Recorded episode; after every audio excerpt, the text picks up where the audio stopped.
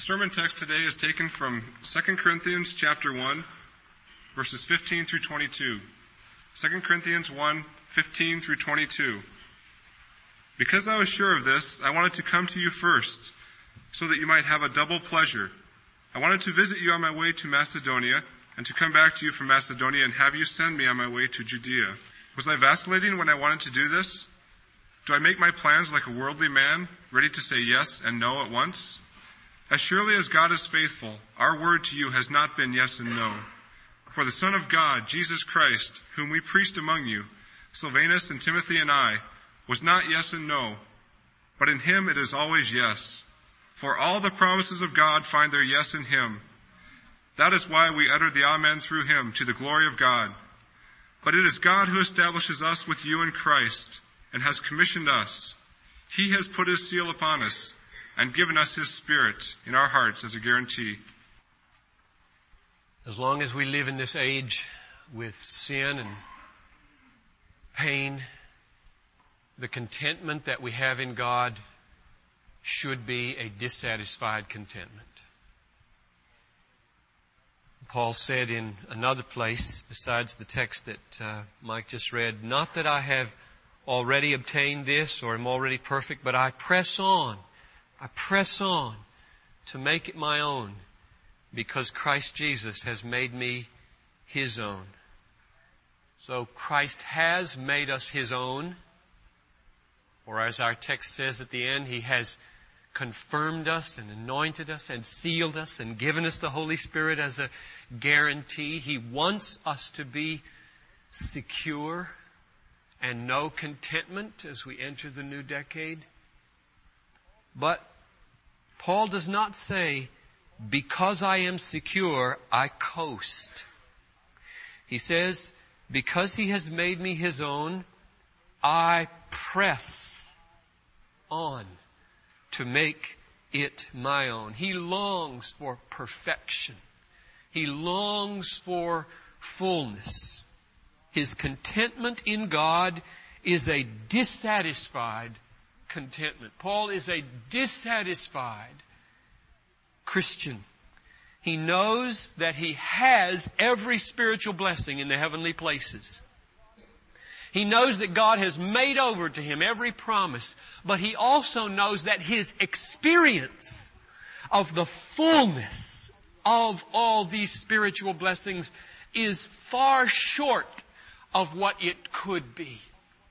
Therefore, he is a dissatisfied apostle. He knows that there's more. There's more experience of the hope to which we've been called. There's more to be known of the greatness of our inheritance with the saints. There's more to be tasted of the exceeding greatness of the power which is at work in us. There's more of the indwelling Christ to be seen there's more of the work of the Holy Spirit that lifts us and carries us.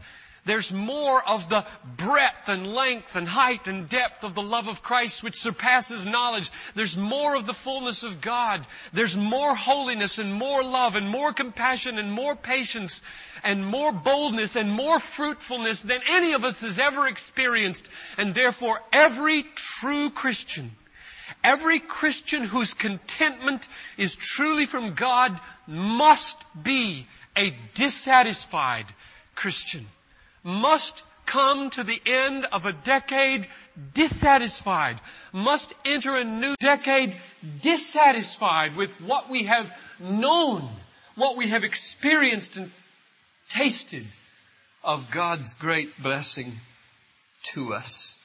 And therefore, every one of us must be a person of prayer. Because prayer is simply the heartfelt expression of holy dissatisfaction. Prayer is the heartfelt expression of holy dissatisfaction. The more you are dissatisfied, with yourself, the more you'll pray.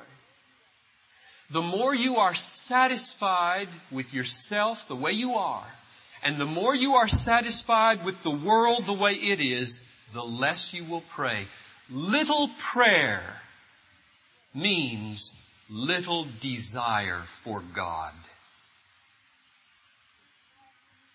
Dispassionate, perfunctory praying means a dispassionate, perfunctory relationship with God Almighty and His Son, Jesus Christ. Prayer is the heartfelt expression of holy dissatisfaction. We come now to the end of a decade. And I just pray so earnestly that there would be in your hearts a, a proper mingling as you look back of contrition for sin and unbelief and a proper gratitude for the all surpassing grace of God. Both must be there if you're honest and if you have eyes to see and heart to feel what's true. Tomorrow morning, actually at 12 midnight tonight as we gather here at the table, we will enter a new decade. Uh, the decade of the last century of the millennium. And my prayer as we look forward is that there might be a proper mingling of security and contentment in the electing, predestining, calling, justifying, glorifying love of God in Christ Jesus. A mingling of that contentment with a holy, strong dissatisfaction with the way we are. That's my prayer. Tomorrow morning, I want you to give notice to your flesh and to the devil and to the world that you don't belong to them anymore. That this decade will be the decade of your yes to God and of your freedom from sin. I hope that you are planning. If you don't plan it, brothers and sisters, Satan will see to it that it doesn't happen by means of all manner of semi-good things. I hope that you're all planning times of consecration to the Lord tonight and tomorrow and in the first week of the decade. Oh, plan times of consecration alone and as a family and as a church. The question that our text this morning poses for us is this. Are you living in the fullness of God's yes to you in Christ Jesus? Are you living in the fullness of God's yes to you in Christ Jesus? Or to put it another way, have you said yes to all of God's yes to you? Or is there in your heart, in response to God's yes to you, a no, a maybe, or a not now? And I call you this morning to consecrate yourself afresh, to say to the Lord, this will be the decade of my total yes to your yes to me in Christ Jesus. I renounce all no's. I renounce all maybes. I renounce all not nows. And I am yours from this day forward in the 1990s, come what may. I want to say yes to everything that you have said yes to me in, in Christ Jesus. Let's look at the text so that you can see this word as clearly and as forcefully, I hope, as I felt it in the last several days. According to verses 15 and 16, Paul has made a plan to visit the Corinthian church twice. He planned to cross the Aegean Sea. He's probably in Ephesus as he writes this. That's where he intends to embark from. He plans to cross the sea to Corinth, go up to Macedonia, that's where Philippi is, then come back down to Corinth and go back to Judea. That's his plan. To give them a double blessing. Instead of sort of making a loop in which he hits Corinth once, he planned to hit it twice, up and down. That word came to the Corinthians, and then his plans changed. Now, I'm not going to talk about the motive of his change. You read about that in verses 23 following, but we won't look at that this morning. I want to talk about how Paul responded to the accusation fickleness. You know, if you've got enemies, they can find fault in anything you do, absolutely anything you do, no matter how good the motives. Well, Paul came under attack, and the attack went something like this. Oh, sure, he says yes to the Corinthians. Sure, he loves the Corinthians. But tucked away in the back of Paul's heart is a pretty strong no to the Corinthians too. He really loves his own convenience. He really loves other churches. He really loves his schedule. He really loves those feasts back in Judea more than he loves us. Yes, there's a kind of yes, but there's also a no to us. That's what they were saying, evidently. And Paul comes back at this in verses 17 and 18 with a strong denunciation and says, Was I vacillating? Was I fickle when I wanted to do this? Do I make my plans like a worldly man ready to say yes and no at once? In other words, is my heart divided? As surely as God is faithful, our word to you has not been yes and no. In other words, my planning and my preaching is not yes and no. My heart is not divided towards you, Corinthians. I love you. I have no ulterior motives. I am for you.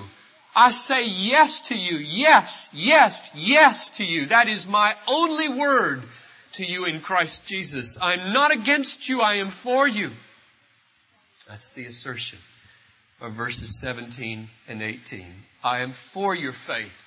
I implore your hope and love and peace and power. I say yes to all these things. All that God could possibly do for you in Christ, I say yes to. And then in verses 19 and 20, he shows why his own life is yes to the Corinthians, namely, because God has spoken his decisive and final yes to them in Christ. Let's read this. Verse 19. For the Son of God, notice that little word for, I just love the way Paul reaches down into the depth of his theology to explain his travel plans. Oh, that's the kind of church I want us to be. You take your vacations on the basis of your theology. Will you choose your activities tonight and tomorrow on the basis of your theology? Paul did everything because of Christ and who he was. He found a theological connection to everything. Verse 19, for the, for the Son of God, Jesus Christ, whom we preached among you, Silvanus and Timothy and I, this Jesus Christ was not yes and no, but in Him it is always yes. Now let me give a more literal translation perhaps of that last phrase and try to bring out its meaning. The yes, that is God's yes it's referring to here, the yes has happened in Him. It's a literal translation. The Son of God, Jesus Christ, is not God's yes and no to you. God has no yes and no to you in Christ. God has one word for you in Christ, yes. That's what he's trying to say there in that verse. And then he gives an, an explanation and ground for it in verse 20. For all the promises that God's ever made find their yes in Christ, in Him. So here's what he's saying. My heart is not divided towards you. Yes no. Yes, I'm for you and no, I'm really not for you. Because God's heart is not divided towards you. And my heart is in tune with God's heart toward you.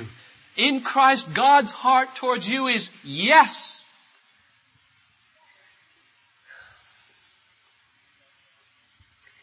It's like God makes over all of His promises to them puts them in their account so that if they come to their account and say, is this promise in my account? God says, yes. Is this promise in my account? Yes. Is this blessing I read about here in my account? Yes. Is this promise in my account? Yes. Yes! They're all there. All the promises are there in your account in Christ Jesus. Yes! I write no invoices. I only write checks to you. Galatians 3:29 says, "If you are Christ's, then you are Abraham's offspring, heirs according to the promise." Do you see how crucial it is to be Christ's? If you are Christ's, you are an heir according to all the promises because all the promises are yes to you in Christ. Christ confirms them. Christ secures them. Christ, as it were, purchases them. They are made over to you in Christ. So, every sinner, mark this now, every sinner who comes to God in Christ with all his needs finds God coming to him in Christ with all his promises. You say that again. Every sinner, put Christ in the middle here.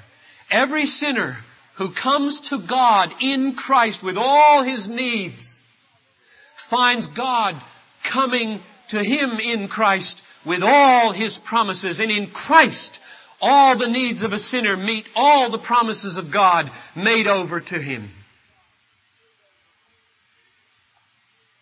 It's an amazing thing. The sinner comes and says, Do you love me? And he hears, Yes. Will you forgive me? And he hears, Yes. Will you accept me? And he hears, Yes. Will you help me change? And he hears, Yes. Will you give me strength to serve you? And he hears, Yes. Yes. Yes. Yes. That's all he hears in Christ.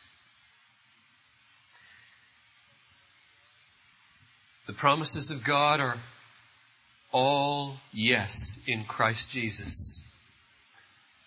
Now we come to the great challenge of this text in verse 20, the second half, and we see here the connection between what we've been saying and prayer. Verse 20, the second half of the verse says, That is why, referring back to God's making over all the promises in Christ and saying yes to them for us in Him. That is why, or therefore, we utter the Amen through Him, through Christ, to the glory of God, or literally, to God for His glory. This verse explains why the Christian church uses the word amen and why I wish we used it a lot more in worship services. You know, back when I came to Bethlehem almost 10 years ago now, there were a lot more amens in the congregation than there are today. And I wonder what I've done to seal your lips. Or maybe it's a new you, I don't know. But I'll tell you, I hope after you hear the meaning of Amen this morning, you will be freed in this service to say either whispered or Amen so that everybody can hear. I promise you, I will like it. And it will not offend. But let's talk about Amen for a minute because it carries a megaton of meaning in this verse.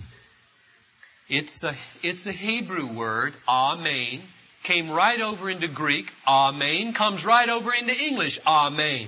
The same word right on through. And it meant truly, verily, or a solemn, earnest, I agree, I affirm, it is true. That's the basic meaning.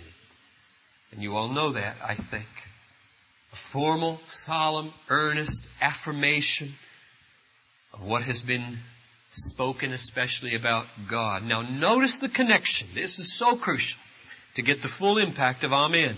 Notice the connection between the first half of verse 20 and the second half of verse 20. The first half says, For all the promises of God find their yes in Christ, in Him. The second half of the verse says, That is why we utter the yes. See that now?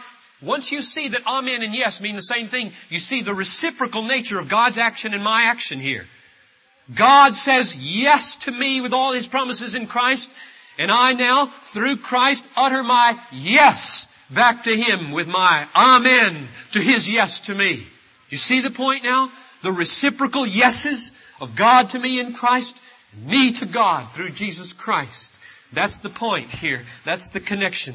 God's yes comes to me in Jesus through His promises. My yes comes to God through Christ in my prayer.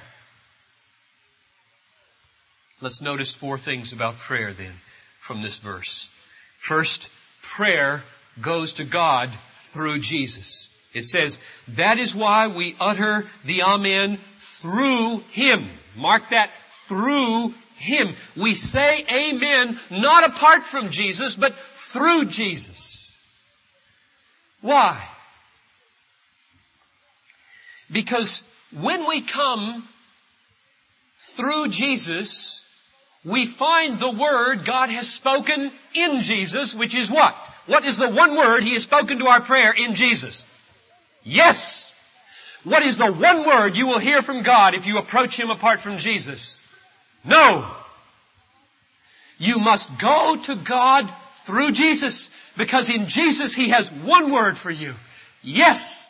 To all your prayer and all your longing.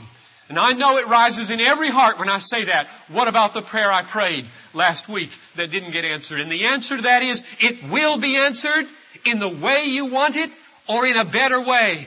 That is the solemn faith of every believer in Romans 8:28 and 8:32. He who did not spare his only son but gave him up for us all, will he not with him freely give us all things? He withholds no good things from those who walk uprightly. Your prayer will be answered as you want it or in a better way. His only word to you in Christ is yes. And therefore the only way any reasonable person would come to God is in Jesus. In Jesus. Through Jesus. Because nobody wants to hear the word no. Everybody wants to hear the word yes. And there is one word spoken in Jesus. Yes. That's the first thing about prayer. Second, Prayer is for God's glory. Verse 20b, second half of the verse. That is why we utter the Amen through Him, literally, to God, for glory. All the translations say, for His glory. That's fine, that's the idea. But it's, the Amen is uttered to God, with a view to His glory. That's the literal idea here. It's not uttered mainly to men, it's uttered to God for His glory. How so? Because when you say yes to God's yes, you say, yes, you are glorious. Yes, you are powerful. Yes, you are wise. Yes, you are caring. Yes, you can and will answer all my prayers. I say yes to your yes to me. That's simply a way of glorifying God, affirming His affirmation of you in Christ Jesus. Third thing about prayer. Prayer is a laying hold on promises. Prayer is a laying hold on promises. It's a drawing on the account where God has deposited all His promises. You have a bank account in heaven. There are no promises that He has withheld. He hasn't invested five percent of his promises in an IRA over here and put 95% of his promises in your account. They're all there, made over to you in Christ Jesus. Prayer is a drawing on the account of the promises of God in heaven. Prayer is not hoping against hope that there's a God with good intentions out there. Oh, that's not a Christian concept at all. Prayer is going to the bank and drawing on promises. Don't miss the connection now between the two halves of the verse. Let's, let's get it again. All the promises of God find their yes in Him. That is why we say amen through Him. That's why we pray to Him. That's what prayer means.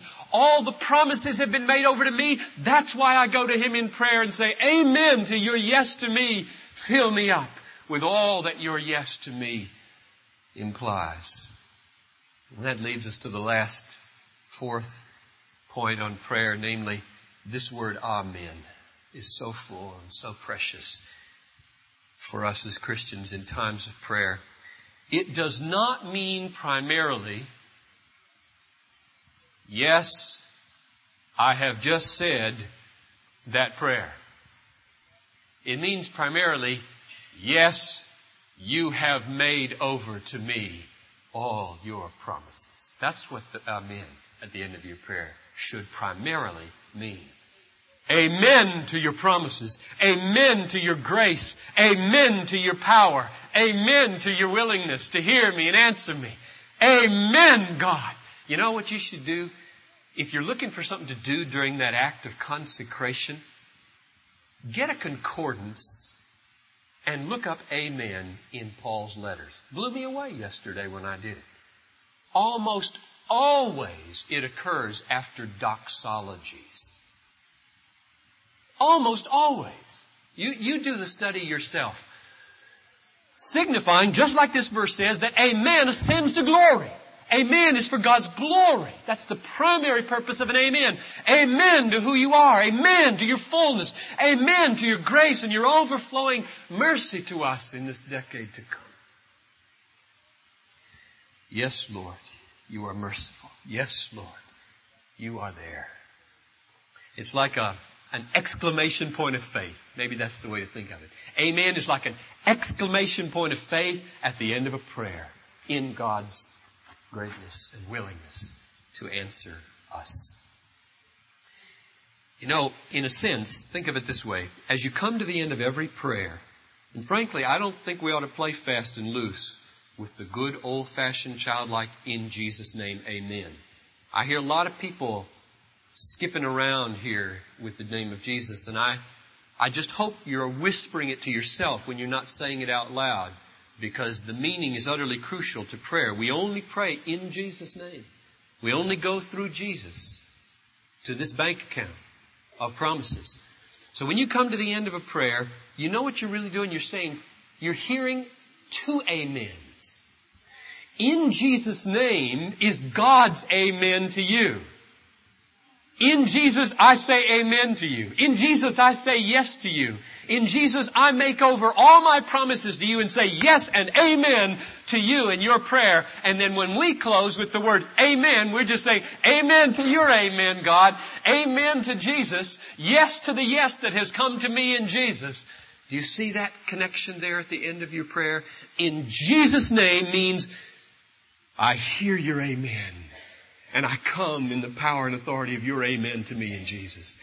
Now I say amen to your amen in Jesus. Which brings us now to the uh, question I began with.